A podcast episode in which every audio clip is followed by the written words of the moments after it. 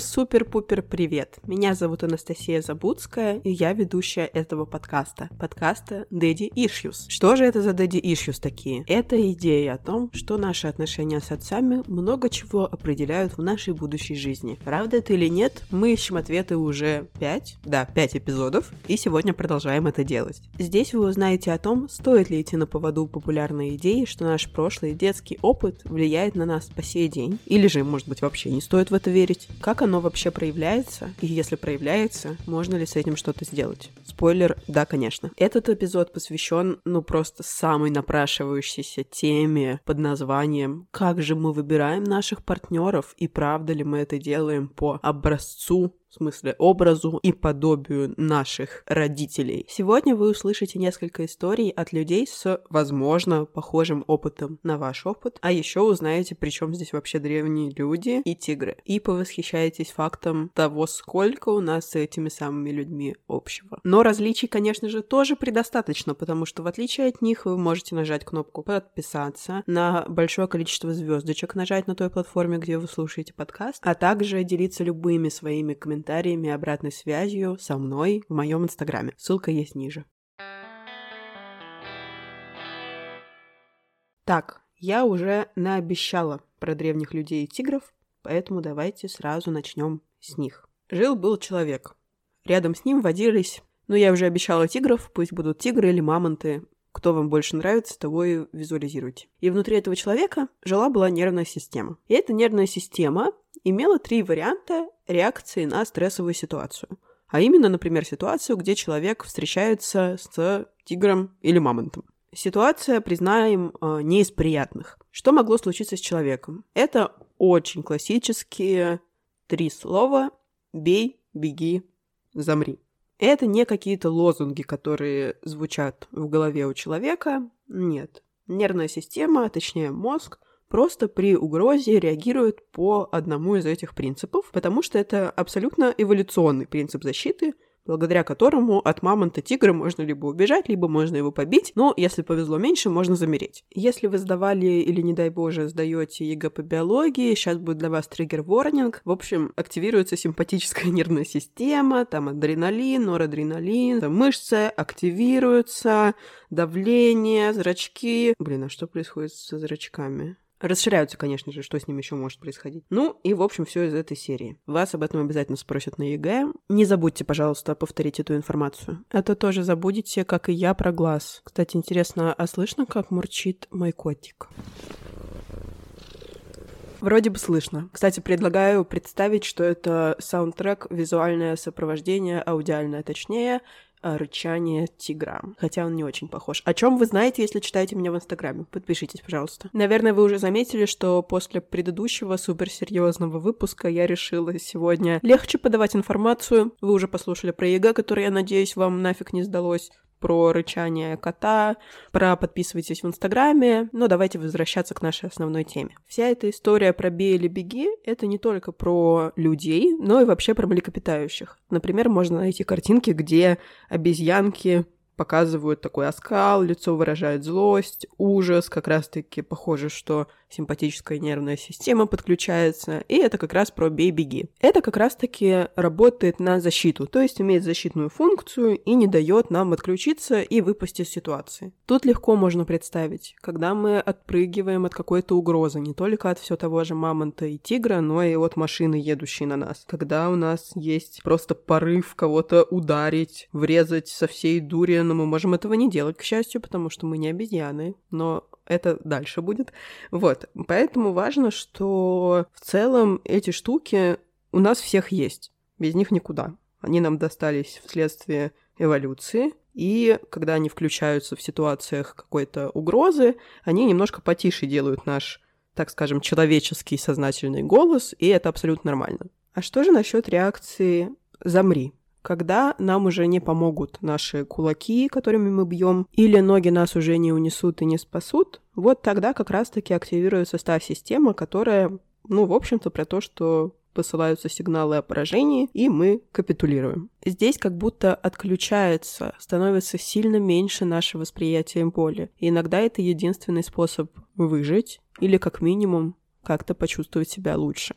Здесь подключается супер-пупер древняя с эволюционной точки зрения часть нашей как раз-таки парасимпатической нервной системы. И тут, например, про то, что расстройство желудка нам встретится, тошнота, и при этом замедлится сердцебиение, и дыхание станет менее глубоким, более поверхностным. Чтобы было прям супер-пупер понятно, по традиции зачитаю отрывочек из книги. Сегодня эта книга «Тело помнит все», и это прям безумно крутая книга про психологическую травму, которая не совсем напрямую связана с сегодняшней темой, но я очень ее советую. Она, может быть, немного непростой, то есть не сказала бы, что такое чтение прям перед сном прочитала, все запомнил, но вы не обязаны сдавать по ней экзамен и запомнить все-все-все. В любом случае, даже части про мозг, про вот эти эволюционные штуки, они, на мой взгляд, безумно интересные. В общем, супер советую. Итак, разницу между системами «бей, беги» и «замри» можно увидеть в любом зоомагазине. Котята, щенки, мыши и другие грызуны постоянно играются, а когда устают, то сбиваются в кучу, прижавшись друг к другу. Змеи и ящерицы же, в отличие от них, лежат без движения, в углу своей клетки, никак не реагируя на свое окружение. Подобный механизм замирания, генерируемый рептильным мозгом, характерен для многих хронически травмированных людей, в отличие от животной паники и ярости, из-за которых относительно недавно пережившие травму люди настолько испуганы и сами вселяют страх. Тут как раз о том, что вот эта самая древняя система, позволяющая нам замереть, это то, что относится к как раз так называемому рептильному мозгу, и он выступает в роли нашей такой последней надежды, последней возможности спастись. Он, очевидно, древнее, чем те части мозга, которые отвечают уже за «бей или беги». Я понимаю, не терпится перейти от царя Гороха в виде древнего человека к нашим отцам, любимым или не очень, поэтому садимся на машину времени и летим уже поближе в настоящее время.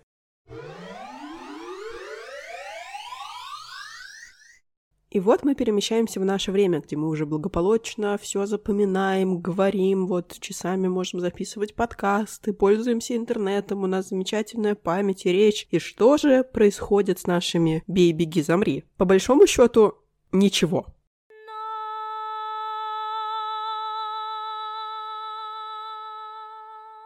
В том плане, что они все так же в нас сидят, и они также включаются в тех ситуациях, где мы сталкиваемся с угрозой, и зачастую нам это правда очень помогает. Важное дополнение состоит в том, что для нас угрозой является не только тигр. И совсем не мамонт. Теперь угроза для нас — это много чего еще. Например, не сам факт того, что нам на голову упал кирпич. Нет, еще и то, что мы можем бояться того, что на нас упадет кирпич. Это будет мысль в нашей голове, какой-то образ, который там возник. Но проблема в том, что на него мы реагируем очень похожим образом.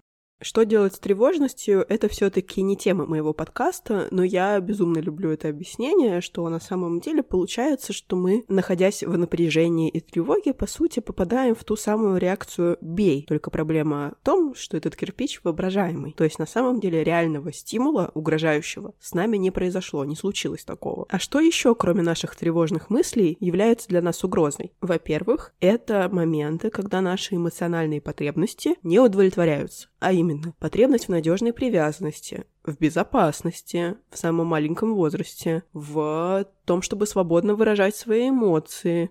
Это тоже может восприниматься как угроза нашим мозгом. А еще, например, Угрозой нам с самого детства могут казаться не только ситуации, где потребность не удовлетворится, но и наши собственные эмоции и их интенсивность, которая как будто бы возникнет в ответ на неудовлетворяющуюся потребность. Ну, условно, ты знаешь, что когда ты отвечаешь на уроки, над тобой смеются одноклассники, и тебе становится очень плохо, ты начинаешь плакать, и тебе хочется этого избежать. Еще и потому, как ты будешь себя чувствовать, а точнее, как с этим не хочется столкнуться. И тогда ты выбираешь реакцию избегания, избегать ситуаций, где это повторится. На что похоже? На беги. Так что самое время сформулировать вот эти актуальные копинг-стратегии, или стратегии совладания, как они называются, которые есть у каждого из нас. Естественно, это не такое, что мы выбрали себе либо бей, либо беги, либо замри, и вот мы всю жизнь ими пользуемся, когда уместно и когда неуместно тоже. Тут сто процентов про сочетание, хотя зачастую, конечно, бывает такое, что какая-то стратегия нам очень-очень свойственна сильно больше, чем другие. Итак, про вариацию на тему «беги» я уже сказала.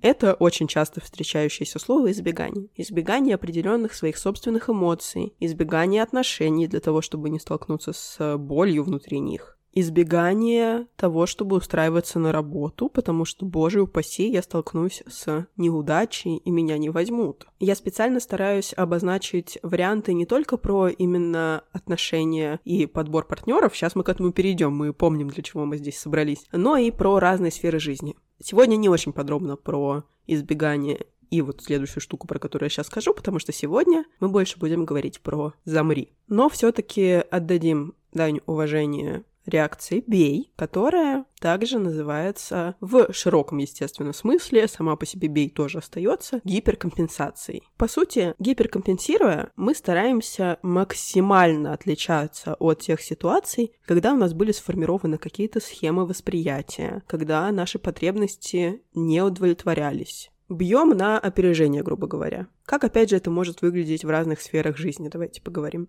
Например, если у человека сформировалась схема дефективности, то есть ему кажется, что с ним что-то не так, что у него не получится так или иначе реализовать себя и что-то, что хочется, достигнуть результата, потому что он или она как будто бы хуже, гиперкомпенсация выглядит как раз как ровно противоположное поведение тому, которое будто бы диктует эта ситуация, такое самочувствие и состояние. То есть человек может критиковать критиковать других людей, их как-то обсирать, отвергать, чтобы самому казаться лучше и идеальнее. Вы же понимаете, что это не единственный вариант, и не все люди, которые критикуют других, на 100% имеют схему дефективности. Есть определенная вероятность, но мы сейчас не пытаемся гипертрофировать все слова на весь мир их перенести. При схеме зависимости, для которой характерно такое слияние с человеком, ставить его впереди планеты всей, вообще не замечать на фоне этого своих собственных потребностей, гиперкомпенсируя, человек может становиться таким как будто бы супер отдельным, самонадеянным, как будто бы старается не вступать в эти отношения, где есть привязанность. Им как будто бы важно подчеркнуть, что они совсем-совсем ни в чем на других не полагаются. Это еще иногда называют контрзависимостью. В общем, я поняла сейчас. Гиперкомпенсация, а точнее знание про нее, это вот то, на что опираются родители, когда в детстве говорят там девочке, что вот там тебя мальчик с задней парты дергает за косичку, это потому что ты ему нравишься. Вот в этом как бы заложена идея гиперкомпенсации у этого мальчика, да?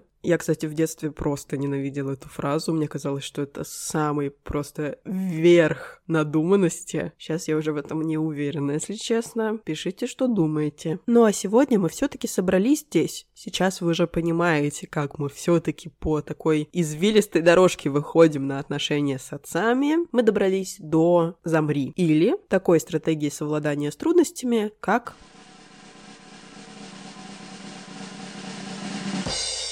Капитуляция. В таком случае человек как будто бы сдается, уступает своей схеме, своему восприятию, тому, как заложились в детстве идеи о том, какого отношения заслуживает человек. Если он чувствует себя недостойным любви, тогда он действует так, как будто бы это правда. Ну да, как бы это верно, так и есть. Например, в случае гиперкомпенсации человек бы мог, наоборот, выдвигать суперзавышенные требования и стандарты к партнерам в связи с э, похожим внутренним ощущением. А здесь мы именно как будто бы опускаем руки и говорим, что ну да, это как бы вот просто правда, так и есть. И тогда, сталкиваясь с триггерами, они снова это переживают так, как будто бы это истина в последней инстанции. И тогда они выбирают партнеров, которые, скорее всего, будут относиться к ним похожим образом на то, как выглядело отношение родителей к ним. And just like that мы подошли к финишной прямой, потому что мы познакомились с нашими друзьями, которые есть у каждого из нас. Капитуляция, гиперкомпенсация и избегание. Давайте обратимся к первой полученной мной истории, потому что там мы сможем как раз-таки увидеть капитуляцию.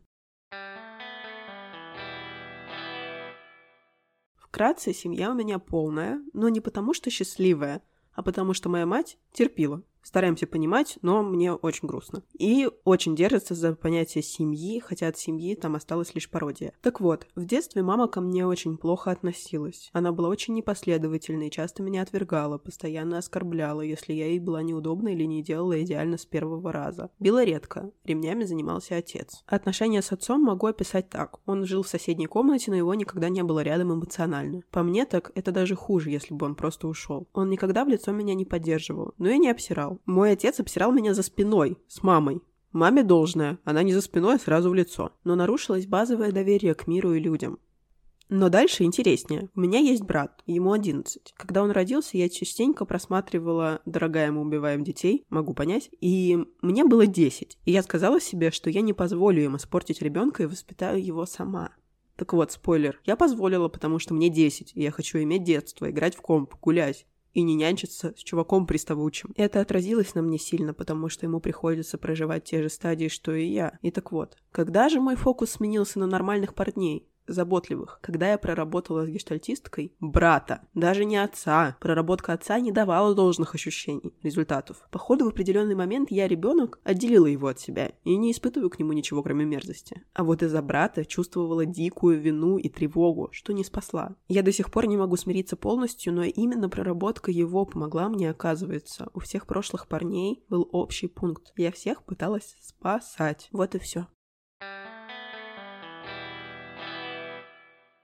Очень ценно получать истории, в которых уже звучит огромный путь, который был проделан, с помощью психотерапевта, самостоятельно. Но это очень круто и вселяет миллион надежды. И надеюсь, не только в меня, а в тех людей, кто это слушает и сталкивается с чем-то похожим, потому что тогда можно понять, что вообще-то свет в конце тоннеля очень даже есть. Так что и рассказчицу, и всех тех, кто был в такой ситуации или сейчас находится, мне очень хочется поддержать. Это, правда, супер нелегко. И это вообще не про то, что возможно ребенку. Ну, то есть при всем желании десятилетний ребенок не способен стать родителем для своего новорожденного сиблинга, брата или сестры. Едва ли это делает чувство вины более слабым, но, как ни крути, оно иррационально, потому что у вас не было ни одной возможности в мире что-либо поменять. В 10 лет ребенок сам нуждается в родителях, заботливых, поддерживающих, принимающих и не обсирающих. В идеале в двух таких родителях, конечно, но это уже на грани с э, миром фантастики. А для того, чтобы осознать эти паттерны и прервать их в своей собственной жизни, очень нужна часть такого взрослого внутри, заботливого родителя. А значит, им получается для себя стать делать. Это супер круто.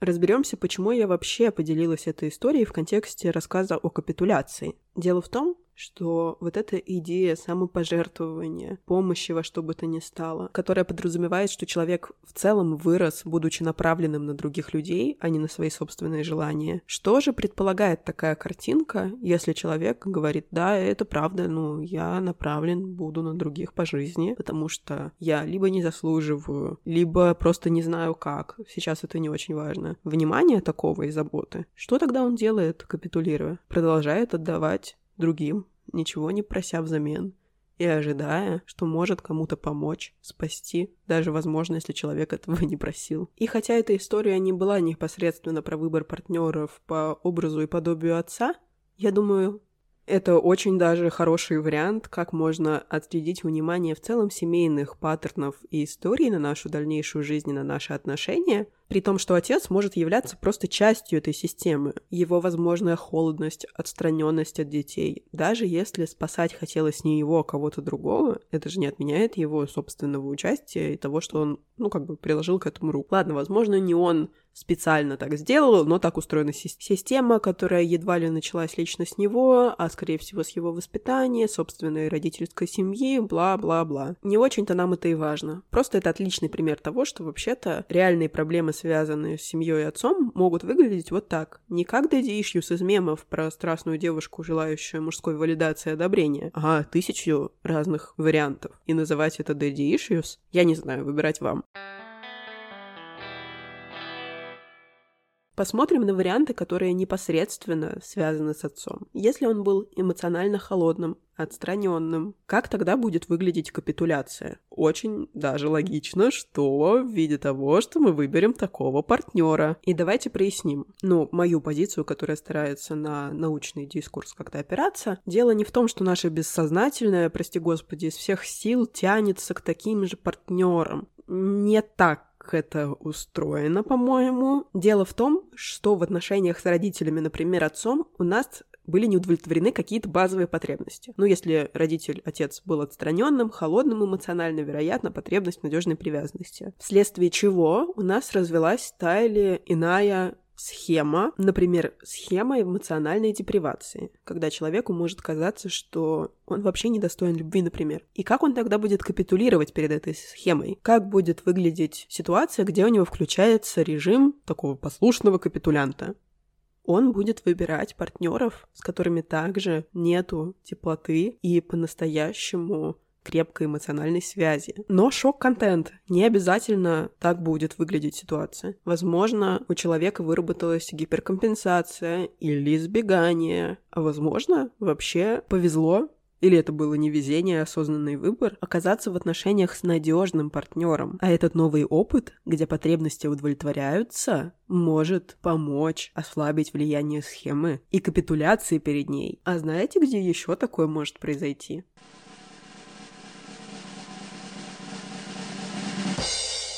Психотерапии. Удивительно, не правда ли? Там тоже создаются новые отношения. Получается новый, очень особенный эмоциональный опыт. Мы растим в себе здорового взрослого. Это не копинг-режим, который возникает автоматически, который берет начало из эволюционно заложенных в нас приколов. Это про осознанный выбор, который мы делаем с опорой на наши ценности. Вот это про здорового взрослого. Это один из так называемых здоровых режимов, ну то есть функциональных рациональных, помогающих жить нам такую жизнь, которой хочется жить. Ура, это возможно.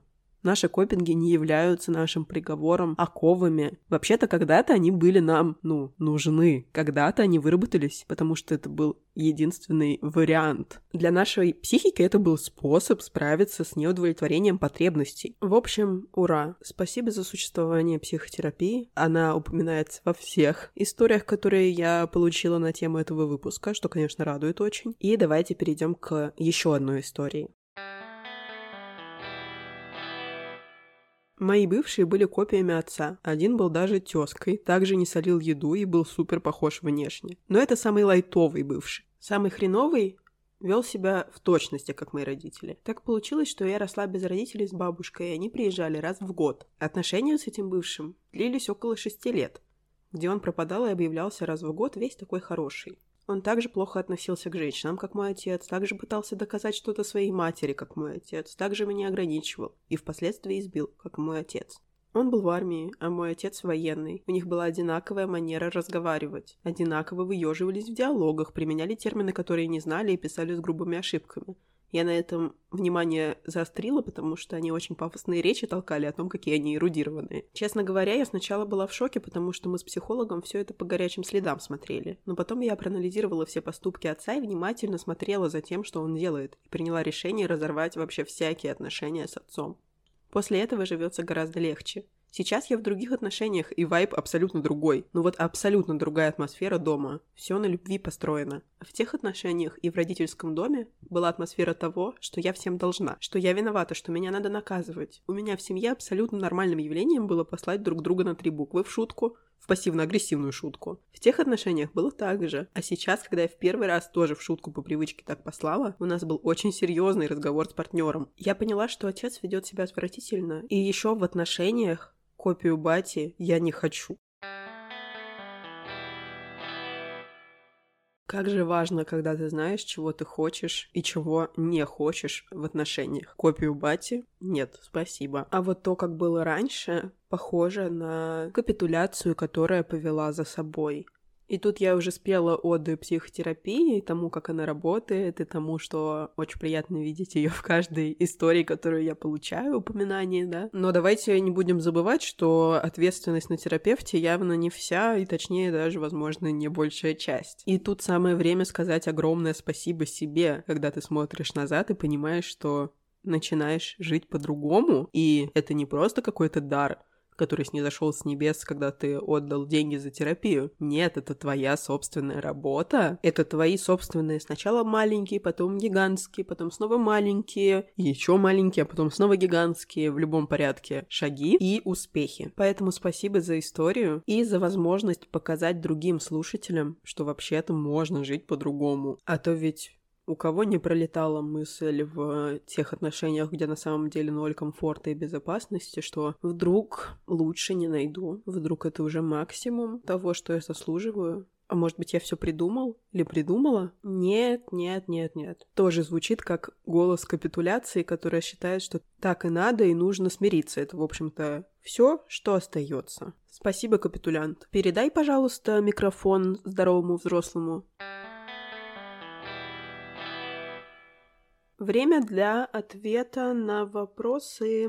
Итак, вопрос я сегодня уже выбрала. И звучит он так. Откуда могут быть daddy issues в выборе партнера, если с отцом прекрасные отношения? Вот тут как раз упираемся в стенку идеи, что выбираем по образу и подобию. Уже третий раз, по-моему, за выпуск это говорю, но в общем, что это наша супер-пупер модель номер один. Ну да, такое может быть, но еще мы видим миллиард человек за нашу жизнь, у нас есть куча разного опыта, и не с одним отцом любимым все это прям каким-то бантиком тесно-тесно связано, перевязано.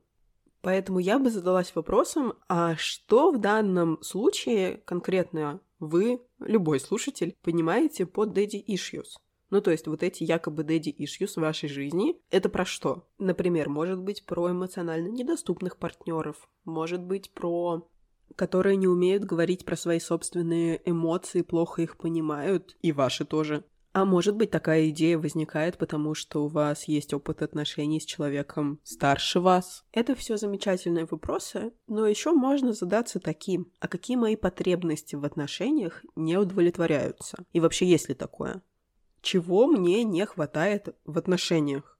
Чтобы меня услышали, чтобы можно было договариваться, чтобы меня воспринимали всерьез, чтобы уважали мои границы, чтобы на мои предложения там погулять или куда-то сходить чаще бы отзывались, чтобы проявляли интерес и любопытство к тому, что важно для меня, к моим хобби, любимым сериалам, фильмам и так далее. Ну и вот все, что я перечислила, это, ну, абсолютно как бы реалистичные потребности, а не какие-то сверхтребования на минуточку. Просто иногда кажется, что это с ума сойти, как мы много хотим, но на самом деле у нас планка где-то на полу валяется, не то чтобы она слишком высокая, да? Просто, возможно, что-то из перечисленного вам самим не хочется делать, если этого нет в отношениях, для вас это окей. Это абсолютно индивидуально, и тут нету такого протокола, что нужно в отношениях. Ходим мы на прогулку, ходим в музей, смотрим одни и те же сериалы. Не обязательно, если вас это устраивает. В общем, я бы с такого ракурса подумала про потребности.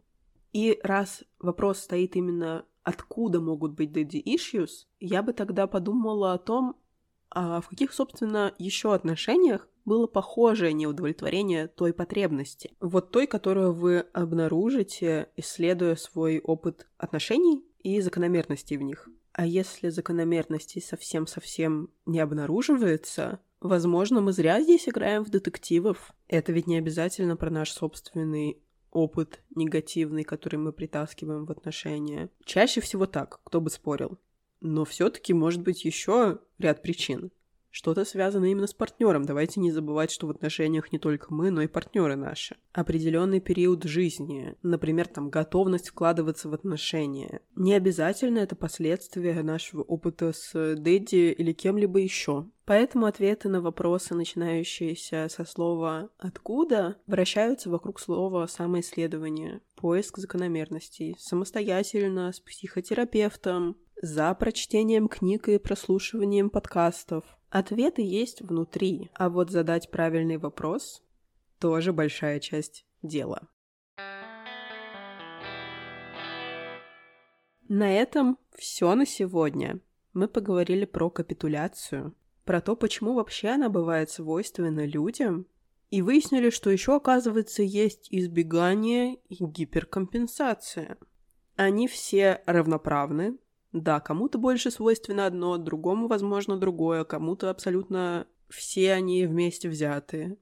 Но выход всегда в здоровом взрослом, у которого есть осознанность и понимание, что, собственно, хочется, исходя из своих потребностей. А под осознанностью понимаем действия не на автопилоте, а с вниманием к своим потребностям и ценностям. Так что раз избегание и гиперкомпенсация являются точно такими же равноправными вариантами наших автоматических копинг-стратегий, как капитуляция, к ним тоже вернемся в следующих выпусках. Подписывайтесь в Инстаграме, присылайте свои вопросы для следующих выпусков и, конечно, делитесь своими историями, только если вам это комфортно, потому что они правда могут помочь другим людям. Спасибо, что дослушали этот выпуск до конца. До встречи!